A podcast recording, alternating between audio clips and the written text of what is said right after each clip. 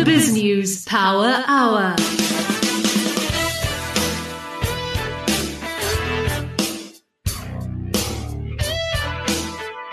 Welcome to the BizNews Power Hour this Tuesday, the 26th of October.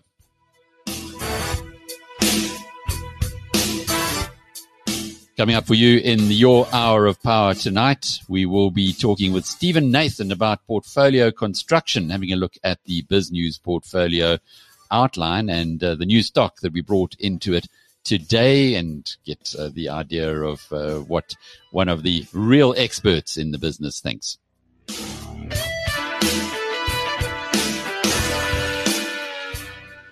A little later in the program, we'll be bringing you episode seven, or certainly the teaser to episode seven on Smokescreen. It's a investigative uh, bit of work from the Bureau for Investigative Journalism, which is based in the UK.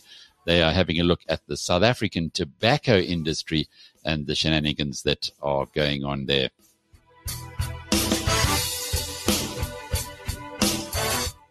And in between those interviews, my colleague Justin Rowe Roberts has got uh, two contributions tonight.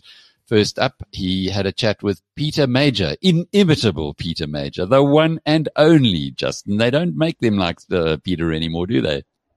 Exactly, Alec, the go-to man when it comes to resources. We were talking about Neal Froneman or Sibanye Stillwater's latest acquisition into Brazil. It's, that's a copper and nickel mine. Peter Major is a bit sheepish. He's concerned that Froneman might be overpaying. Uh, these metals will be used into the green economy. And he does think that this whole ESG concept has been overdone. And as a result, Sibanye may be overpaying for this transaction. Interesting. Can't wait to hear that. And then Cape Town's finest, Spear Property, the REIT that focuses on the mother city. Exactly. Cape Town centric or Western Cape centric um, all over all property classes. That's residential, commercial, um, and industrial sectors. Quintin Rossi, the CEO, he's he's a young guy and he's also got skin in the game. He's very enthusiastic about their prospects. Um, they've increased revenues and turnover on last year, and all seems well in the Western Cape. We'll be listening to both of those interviews coming up a little later this evening. Before we get there, though, let's find out from Jared Neves what is being listened to, read, and watched by the BizNews community. Jared? On our website, biznews.com, Mauritius has passed South Africa as wealthiest country in Africa, David Shapiro on seeing a spending splurge in SA, and Frans Cronje on KwaZulu-Natal after the riots are among the best read articles. On BizNews TV on YouTube, looking to apply for British British citizenship, this is what you can expect. Yesterday's flash briefing and David Shapiro on insider trading were among the most popular videos with community members.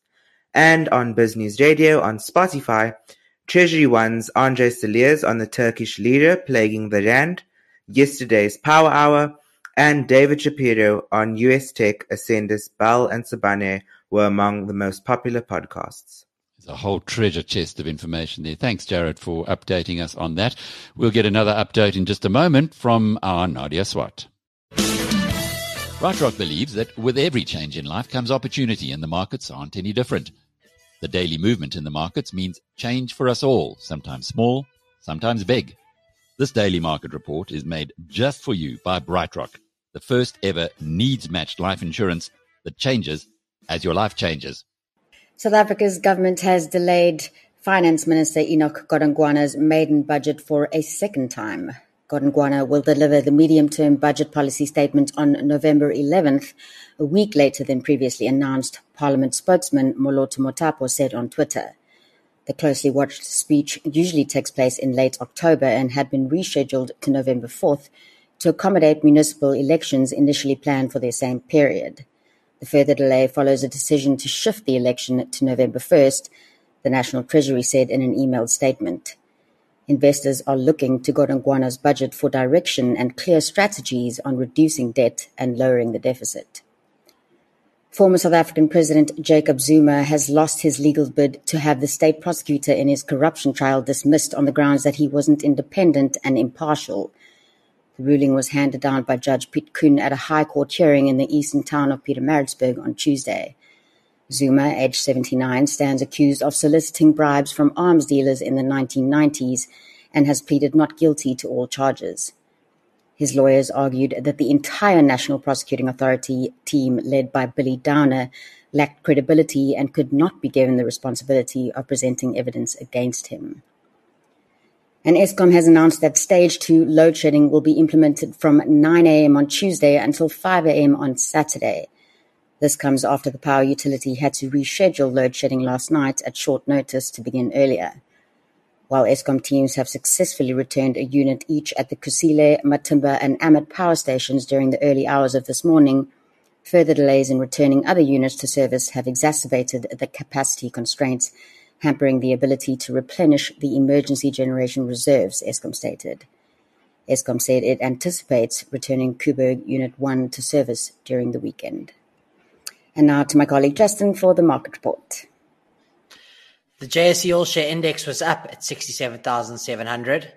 In the currency markets, the rand was stronger against all the major currencies to 14 rand 75 cents to the dollar, 20 rand 35 cents to the pound, and 17 rand 13 cents to the euro. Gold is flat at $1,798 an ounce. Krugerrand will cost 28,000 rand.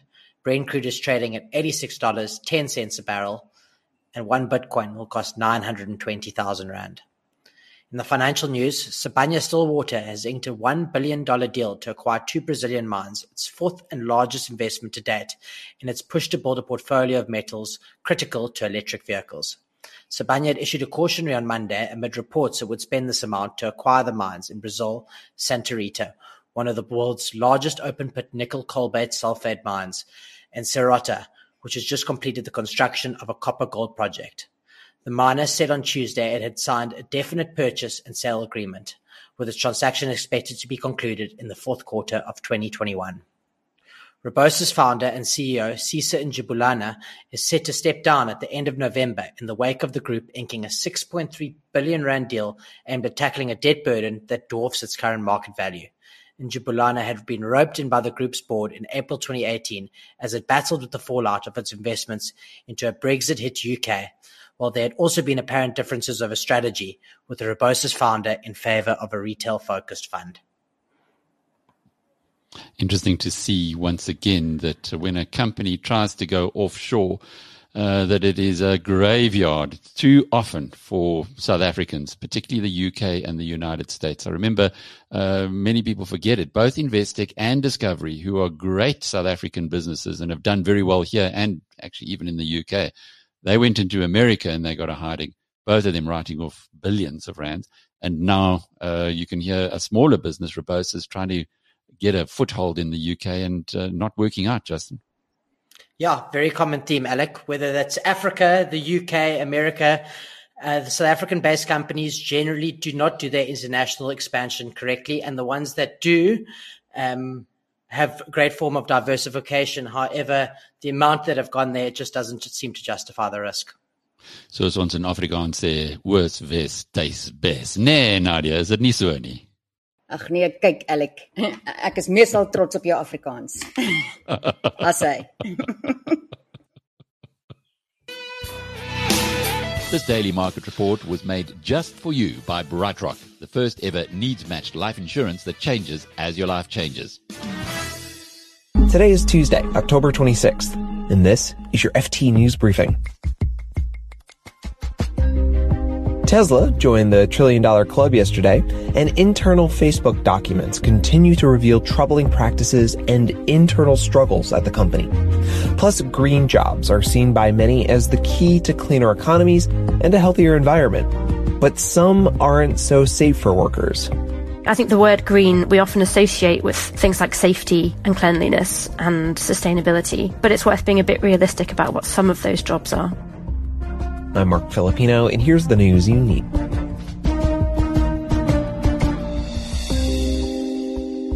Tesla is now a $1 trillion company, according to its stock market value. Yesterday, it became the first car company to ever make the cut. The FT's Patrick McGee reports on Tesla and used to report on another big automaker when he was based in Germany. I always wondered whether Tesla was going to be worth more than Volkswagen. And uh, it's now worth something like seven times that of Volkswagen. And I still find it difficult to even comprehend that. I mean, for Volkswagen, for people don't know, is the owner of 12 brands, including Audi, Porsche, Lamborghini, Bugatti. You know, these are high margin businesses that have ruled the 20th century, basically. And for Tesla to be worth all of that seems still to me a little bit crazy. And of course, to be worth seven times that is just insane, right? Or as ludicrous as a Tesla's acceleration. So, Patrick, what should we make of all this? Should Tesla actually be worth a trillion dollars? So, it all depends on whether you think Tesla is an auto company or a tech company that happens to make cars. If it's an auto company, this clearly makes no sense whatsoever. Something like 90 million cars are built a year. Tesla only produces 500,000 of them, right? Its market share is less than one percentage point. For it to be worth more than the next nine automakers combined clearly makes no sense whatsoever. If, however, you think it's a, a, tech company that happens to make cars, just like Apple is a tech company that happens to make phones, then you're sort of in the position that you're thinking Tesla is going to dominate and every other car maker is going to become the next Nokia or Motorola. And in that sense, look, Tesla does have a new revenue model, a sort of subscription for full self driving and it has the potential to earn money and profits in a way that no automaker has ever been able to before. And in that sense, you can definitely see it as the iPhone on wheels, and it deserves a, a totally different premium, more in line with a Facebook or a Google or an Amazon than a Toyota or a Volkswagen. Patrick McGee covers Tesla for the Financial Times.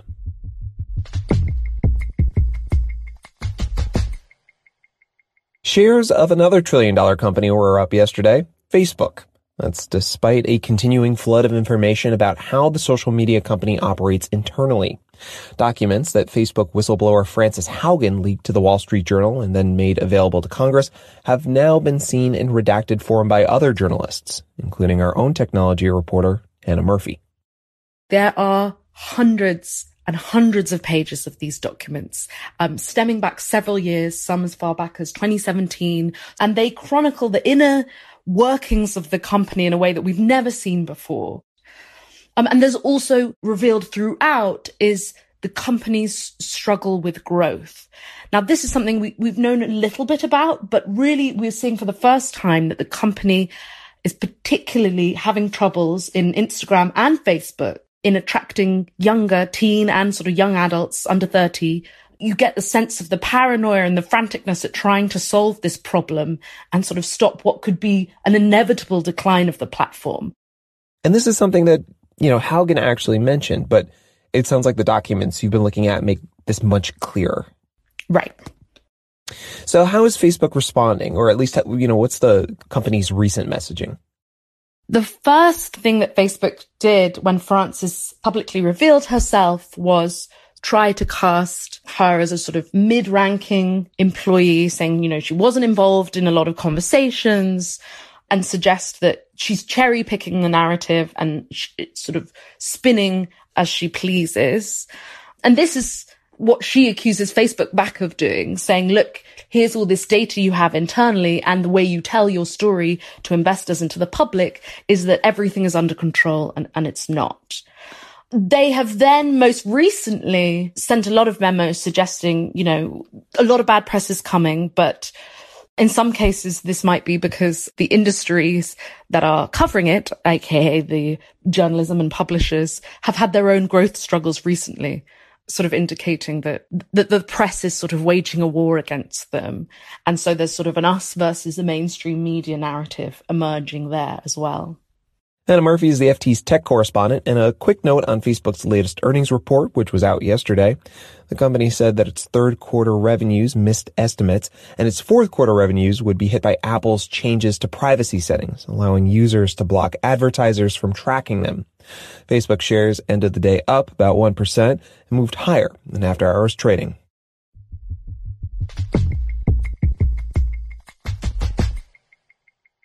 Green jobs has become a catchphrase for many politicians, it'll be a big one at next week's UN Climate Change Conference, or COP26, in Glasgow.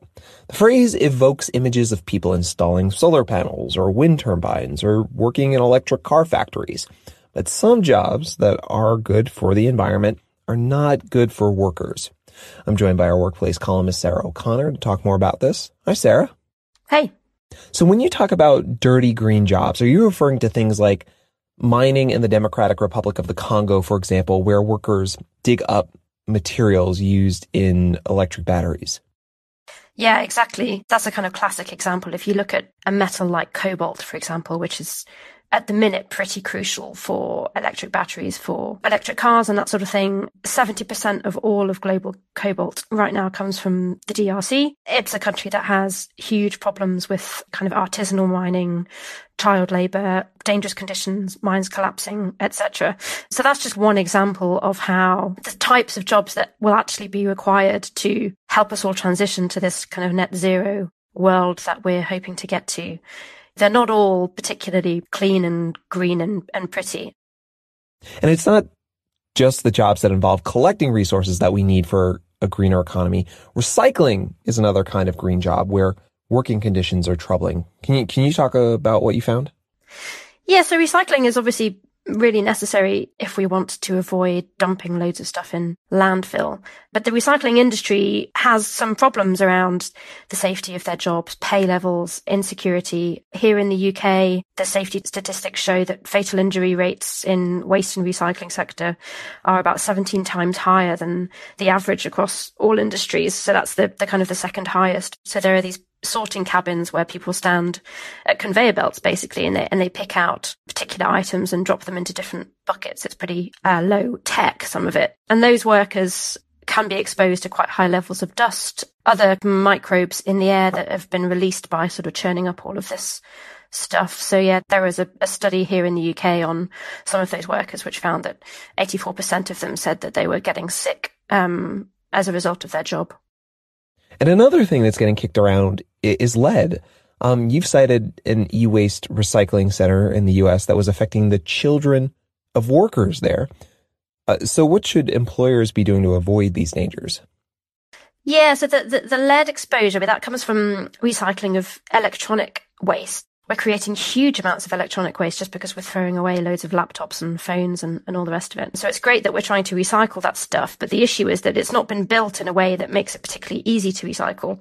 And when you start recycling it, you end up releasing quite a lot of toxic metals, including lead. There are things that, you know, employers should do because all good employers should do them, like thinking about better ventilation, protective equipment, providing showers so that workers don't accidentally sort of take particles home to their children. But I mean, you can also think a bit more carefully about the entire process, right? Because actually, if manufacturers design these products in such a way that they are designed to be at some point disassembled again. You could make these jobs safer by making these things more straightforward to disassemble and without the release of so many bad side effects. Now, would this cost a lot of money, and does this change the economic calculus for green industries? Um, I mean, all of these things cost money, and obviously manufacturers don't love the idea of changing the way they design things or trying to make them last longer or make them more repairable. But then again, I mean, the whole argument with climate change is that the cost of doing nothing is so much greater than the cost of doing something.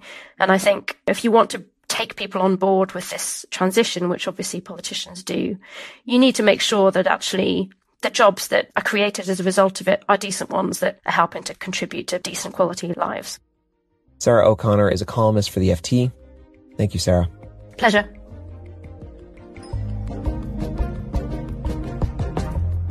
You can read more on all of these stories at FT.com. This has been your daily FT News Briefing. Make sure you check back tomorrow for the latest business news.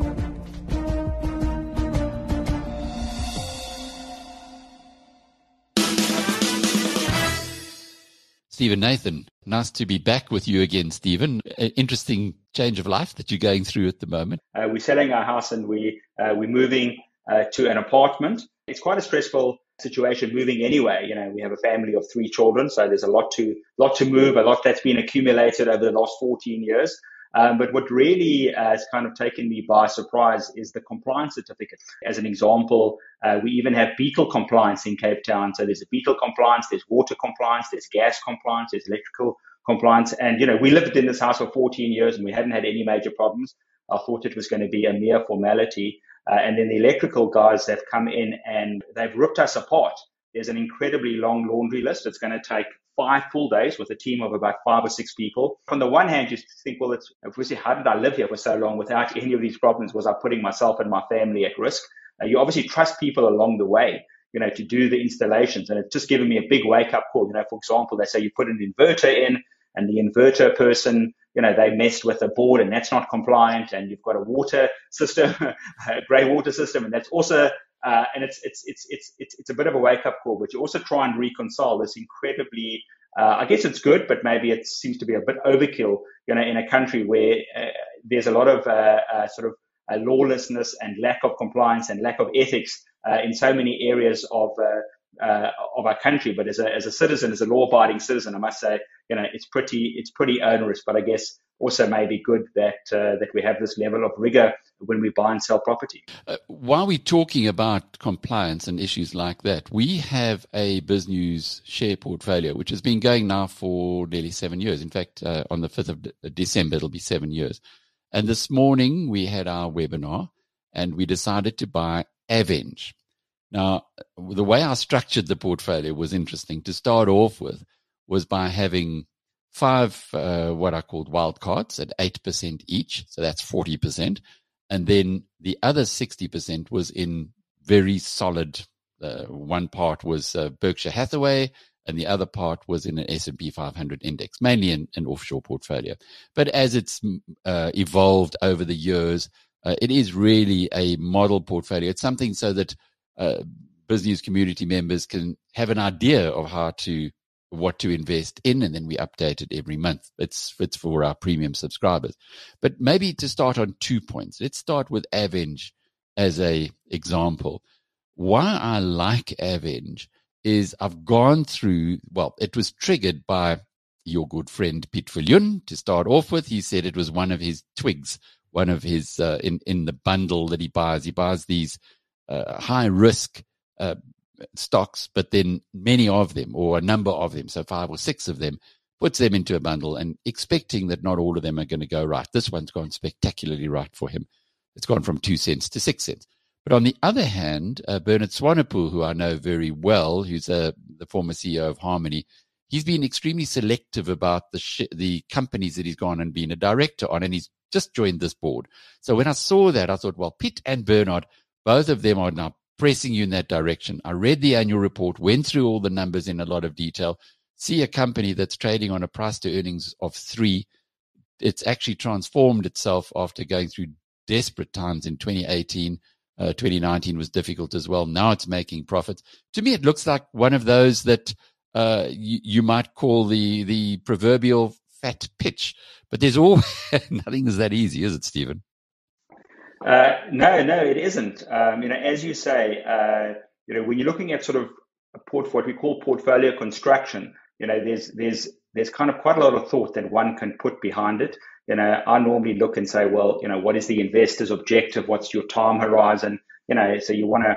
Uh, I'll just give an example. A lot of people are investing, let's say, for retirement. You know, you might be 30 years old. Your retirement horizon is 35 years, you know, and your objective is to say, when I hit 65, you know, I want to have the biggest retirement pot possible without being silly along the way. Uh, you know, and then you'd put in a portfolio that you thought was going to, you know, give you the highest probability of achieving that, and you wouldn't be overly concerned about, you know, short-term fluctuations and quarterly earnings, et cetera, et cetera. Um, but most of us, uh, uh, although we are long-term investors, we are overly concerned about the short-term fluctuations. So, you know, you've got to you've got to look at your time horizon and then your asset allocation, and then, as you say, you know, uh, you'd kind of build down from that to say, well, you know, what portion should I have in, in, in equities and in bonds and cash and property and local and, and, and, and offshore? Uh, and then when you're looking at the equity piece, um, uh, you know, I think that uh, uh, it depends upon your level of kind of sophistication and your interest. Um, but it's not a bad idea to to put a small, a relatively small proportion of your portfolio in what we would call um, more more speculative uh, um, uh, uh, stocks that have the possibility of doing really well, but you're not too exposed to them, so that uh, if things went wrong, you know they would materially damage your your wealth. So the wild cards, as it were, that you'd be looking at. So be a bit specific on Aveng. Do you know the company? A little bit, yes. You know, um, so so if, if, you know if we look at the construction sector in South Africa, uh, you know it's it's it's a bit like uh, uh, uh the airline industry, very capital intensive, and and and hasn't done well in South Africa. Uh, it's really you know the cost of, of, of sort of the capital equipment to construct is is high, so you've got high capital costs, and then you either tend to do really well or really poorly. In general, in South Africa, we've had low fixed investment, so it hasn't been a great environment. Uh, then we had the bonanza of the 2010 World Cup, and there was an enormous amount of construction, so that was a, a boom period. Uh, unfortunately, there was a bit of price collusion, uh, and and some of these companies suffered quite a lot uh, with fines thereafter. Um, but but it's been a really barren period, and these companies that have that have got very high capital costs, high debt costs, uh, in the downturn, you know, have done really uh, really poorly. But but um, there's a price for everything, and a lot of there's less competition. So a lot of the uh, we've seen consolidation in the construction industry. So there are fewer players, and these and these companies are getting smarter about how they manage their capital. Uh, and as you say, when you start to see good people like Bernard Swanepoel and others uh, associate themselves with this company, you know, that tends to be a, good forward-looking indicator that, you know, uh, credible people have done their own due diligence, uh, and that's probably a good sign that, uh, you know, that there's a lot, there's a lot uh, of potential upside. I mean, Aveng is down something like 99% over five years. Uh, so, you know, so the potential for it to go up 20, 30, 40 times you know, is, is, is not impossible. There's a reasonably good probability. But once again, it's a small company. Its market cap is something like what's it? I don't even think it's two billion. Four, four billion. Four billion now? I, well, I guess it's, yeah. Yeah, so you're right, about 3.7 billion. So as you said, it's gone from, from two cents to six cents. Uh, so it's tripled. Um, but, but, you know, you can't buy that much as an investor, certainly, uh, maybe as an individual investor, but, you know, but a fund can't buy that much, which does give an opportunity for the smaller investor to come in because you know you might be buying what maybe it might be 10, 20,000 rand, not 100 million that a, that a, that a big fund would have to buy. Um, so you know it's definitely it's definitely uh, worth a what I would call a bit of a punt. Um, but uh, also just you know have your right expectations and and and and these things can turn quite quickly and that's why people like Piet and others uh, want to hold a basket of these uh, more speculative shares because uh, you know you know that they're not all going to do well and probably only one or two, but all you need is one out of six to shoot the lights out, and you would do very well overall. It's also important to do your homework. For instance, my my thought of Aveng from the outside was exactly the same as what you've articulated. However, they are a company that's really got two subsidiaries. One is a massive uh, business in Australia, construction business, traditional construction business that's been profitable throughout.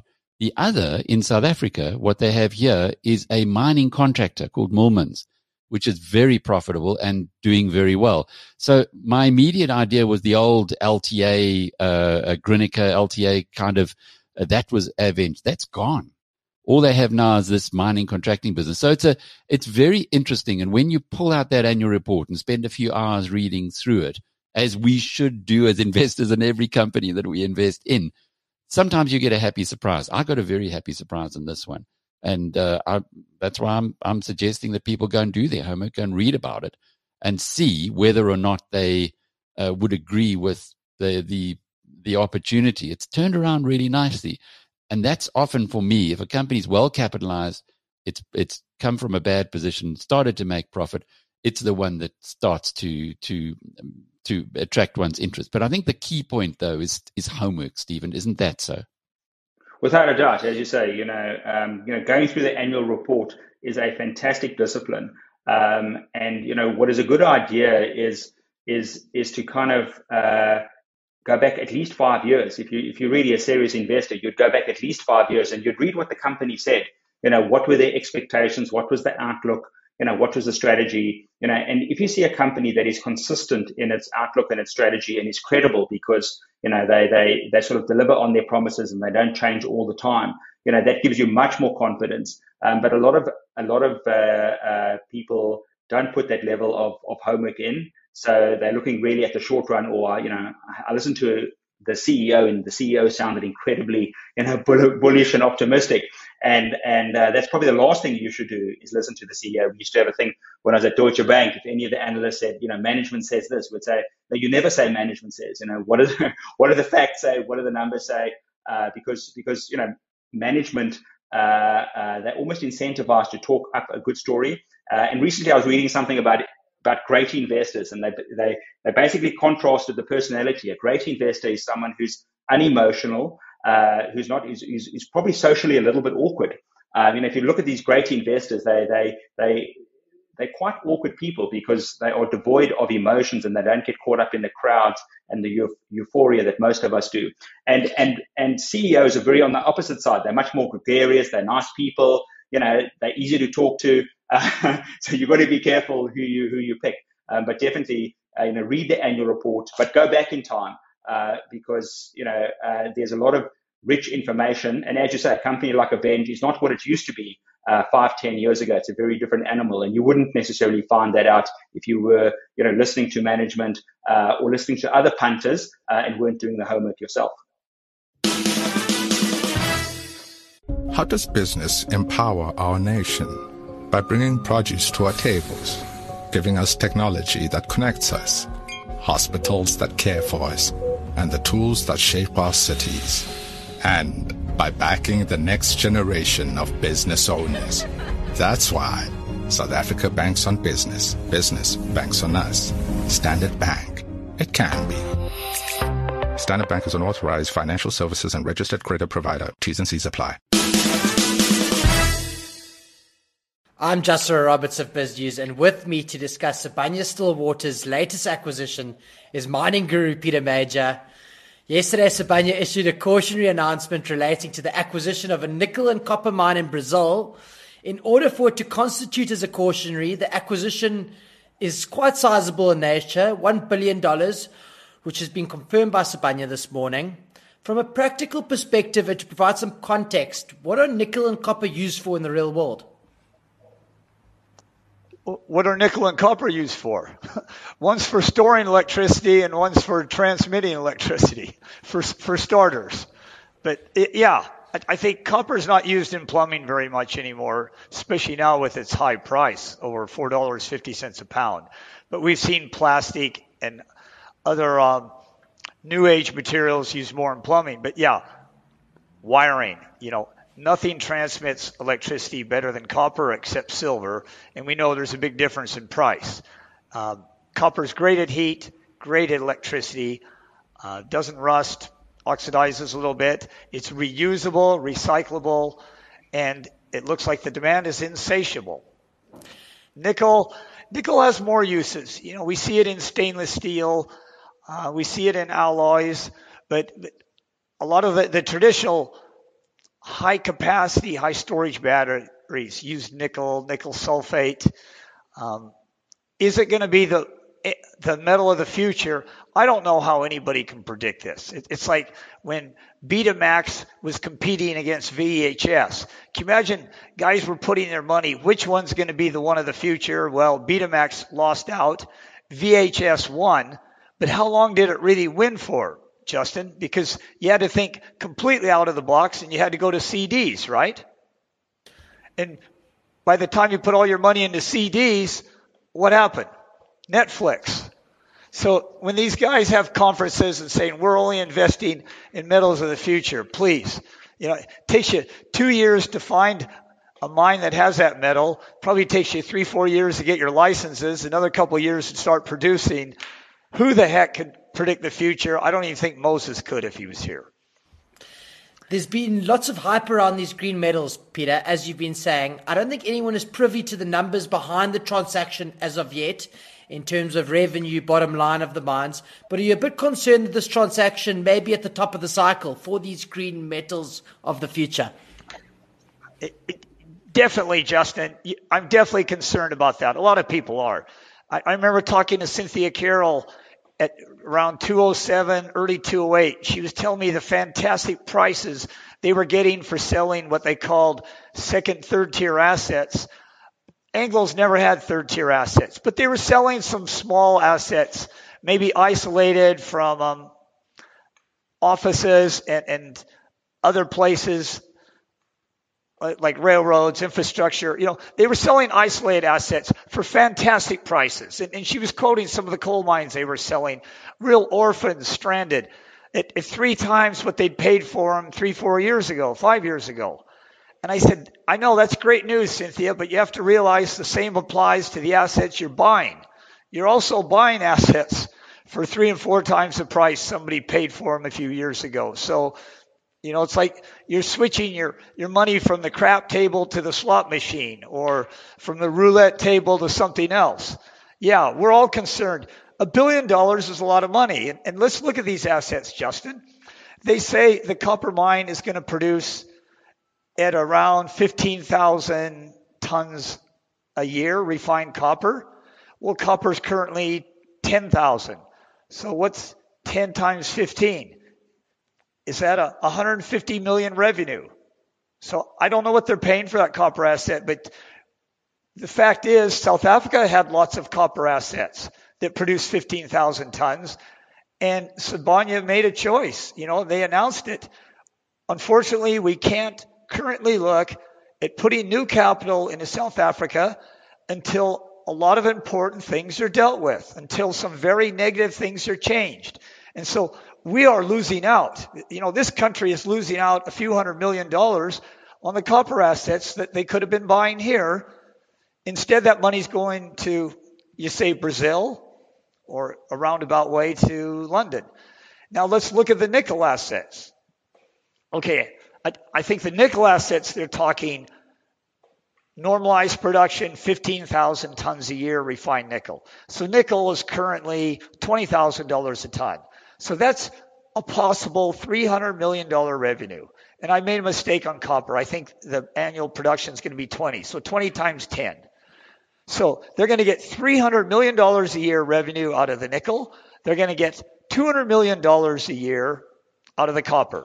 $500 million revenue, and they're going to pay a billion for those assets. So they're paying two times revenue. The sad part is Sibanye is trading at a four and a half PE.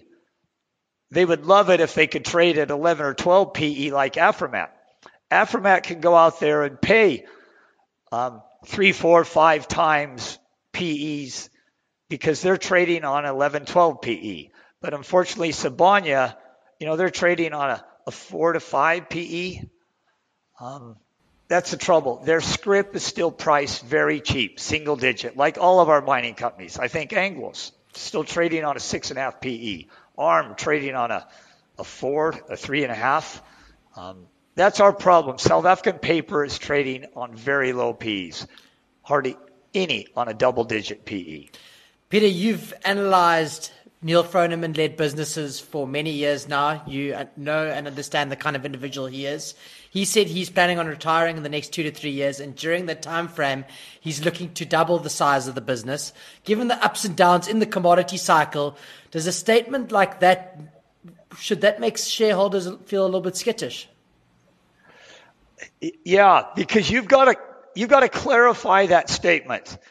We've seen lots of presentations, Justin, where these mining houses or mining companies they will show you their share price not their share price. They'll show you their market cap or their NAV like five or 10 years ago. And they'll say it was a billion dollars. And today it's $5 billion.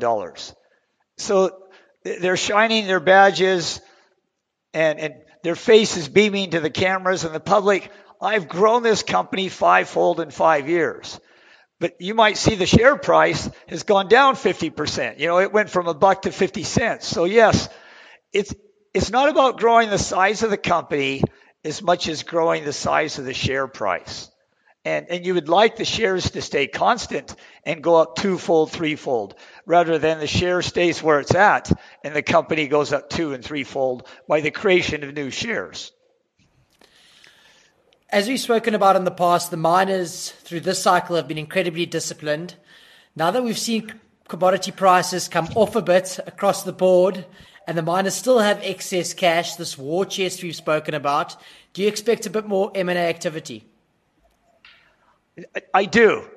Not so much because the metal prices have come off, but time wears everybody out. Uh, the strongest man will get wore out by time.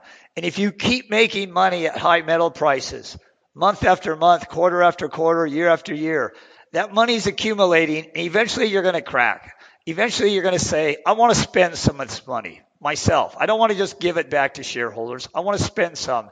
And also, we're starting to wonder, does this super cycle have more legs? It's been going on for more than 15 years now. Without a doubt, this is the longest super cycle of metal prices ever.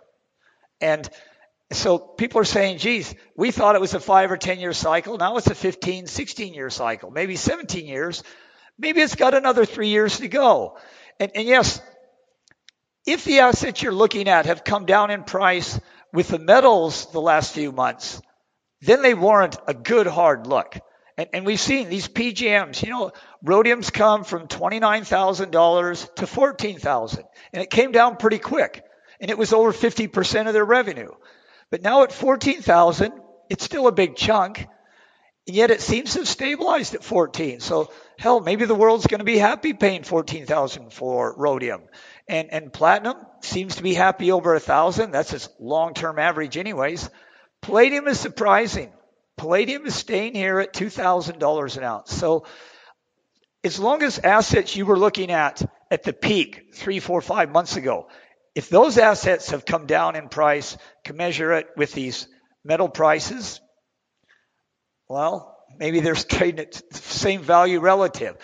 Look, I don't think people are panicking here that the discipline is the longer these companies generate huge cash, the harder it is to be disciplined and not buy something. James Ball is the international editor of the Bureau for Investigative Journalism.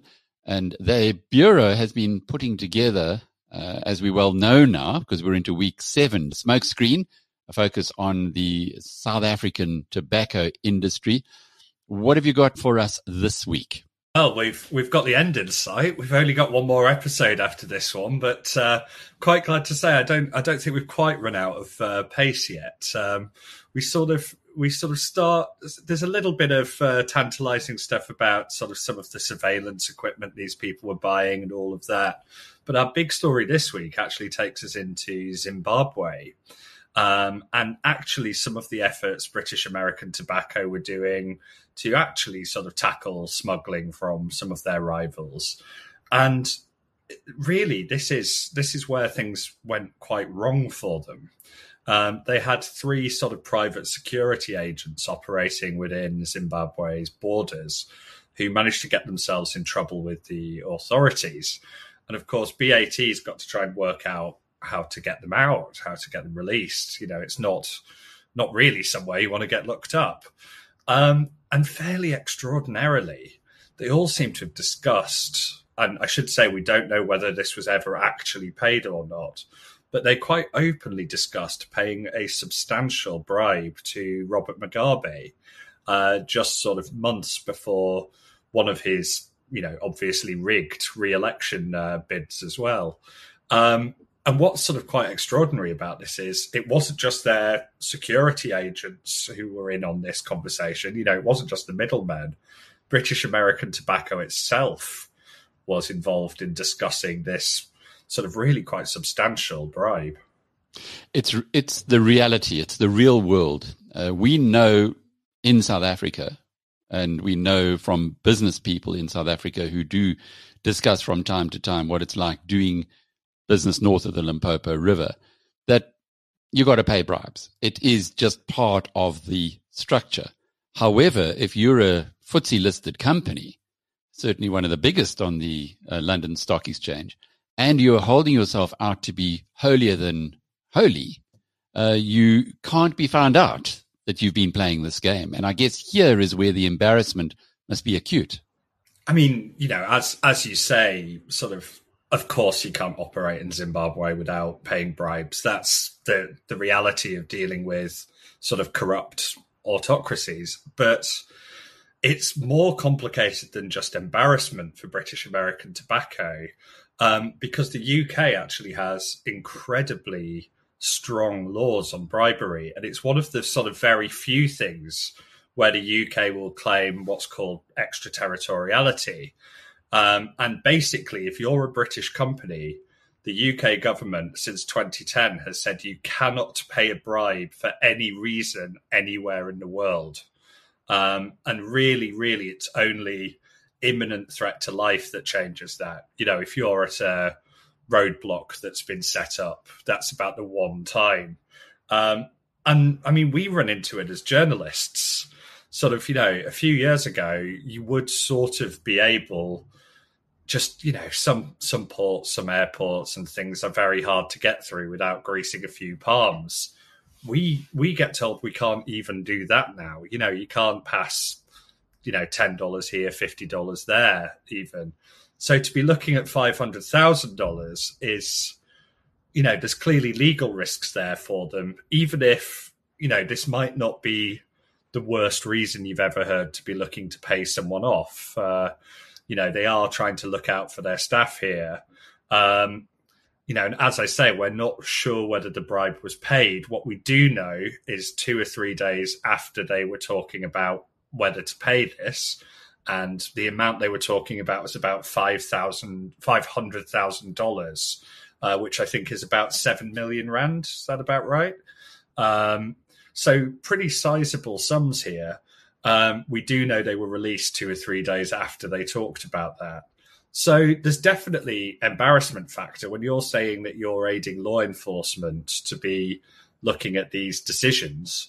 Um, but there's also possibly some legal questions for them to answer in the UK, given you know we supposedly have this very strict law that's led to very very few convictions and very few companies actually being in trouble the ethics are interesting, aren't they? That you have a country that at the time was deeply corrupt. BAT operated in the country, presumably because they could buy tobacco at a very good price. And they were, as you explained, supposedly in there to stop the smuggling of cigarettes across the border. However, all of that brings enormous risks if it is brought into the open, which is what you guys at the Bureau have done. So, yes, I suspect they've probably had enough of us uh, bringing these things into the open at this point. Um, and of course, you know, should should say as we we consistently do in a statement, BAT denied any wrongdoing.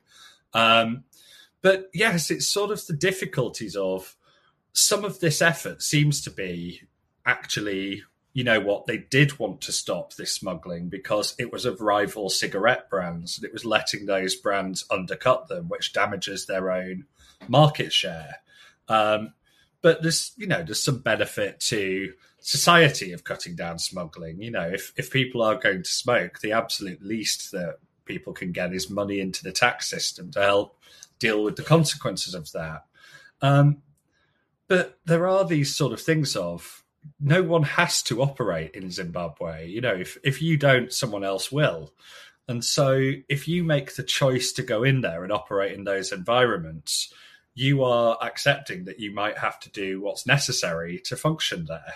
And if you are a company that's trying to look respectable and trying to look new sort of generation, you know, BAT are sort of trying to say they you know they now believe in a sort of post smoking world and you know they they believe in vapes and everything.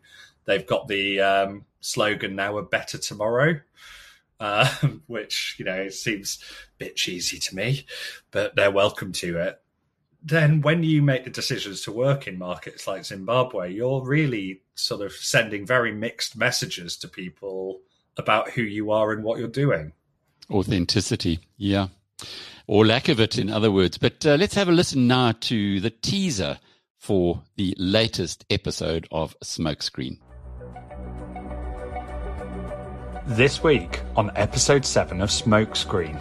Since 2010, our government, by estimation, has lost more than 15 billion rand due to illicit cigarettes. Cigarette smuggling is a huge issue in South Africa. The very important point is the illicit cigarettes funds feeds and supports organized crime. As we've reported, British American Tobacco claims they were trying to put a stop to smuggling. but things quickly went bad when they got in the way of the wrong person. Someone close to the much feared dictator, Robert Mugabe. We understand they got into some trouble um, in Zimbabwe. They, they got on the wrong side of the Mugabe regime, by the sounds of it. A deal would have to be made. I understand you might have helped out as a field operative to send messages between the two parties. We speak to the man who was right at the centre of it all. There's a lot at stake in that game. Millions upon billions of dollars. Uh, you know, my face, my voice gets out there. It won't be good for me, I don't think. Listen to this week's episode wherever you get your podcasts. Just search Smokescreen on your favourite platform.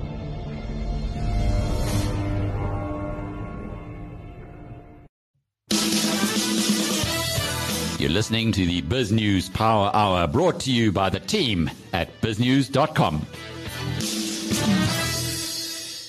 I'm Joshua Roberts of BizNews, and with me is Quintin Rossi, CEO of Spear REIT, a Western Cape centric property company. Quintin, results looked really solid from a high level. Where, in your opinion, do you think there lies the most room for improvement? Uh, Justin, thanks. Uh, thanks for the opportunity. Uh, I think the you know the room for improvement probably lies in the uh, hospitality sector. I think that we have a clear plan uh, to exit this asset uh, asset type, and as we do that, we'll be able to further deleverage the balance sheet, uh, which will align the LTV closer and closer to that uh, LTV band of 38% to 43%. this will obviously give us additional optionality in terms of investment capital uh, that we can deploy into um, better yielding assets with fixed income. Uh, because uh, for the listeners, you know the um, the hotel business is a business of variable income, uh, so your income uh, consistency isn't as um, consistent as your commercial, industrial, and retail investment assets. You mentioned loan to value, Quintin. It's unchanged at around in the mid 40s. Are you comfortable with this metric here? And if not, what would be the optimal level of gearing? Yeah, so we have said that the 45.91% uh, LTV ratio is on the upper end of our band. Um, and uh, an optimal gearing ratio for us uh, would be closer to 41%. And uh, if we had to present a, a LTV range, uh, it is clearly our stated intention to operate at between 38% and 43% uh, LTV at any given time. Spear has a diverse property portfolio spanning across residential, office, commercial, and as you mentioned, even hospitality. Hospitality aside, which subsectors have been the hardest hit by the pandemic? And conversely, which subsectors were unaffected or were quick to bounce back? I think the the, the deeply the deepest affected subsector has been the commercial office environment.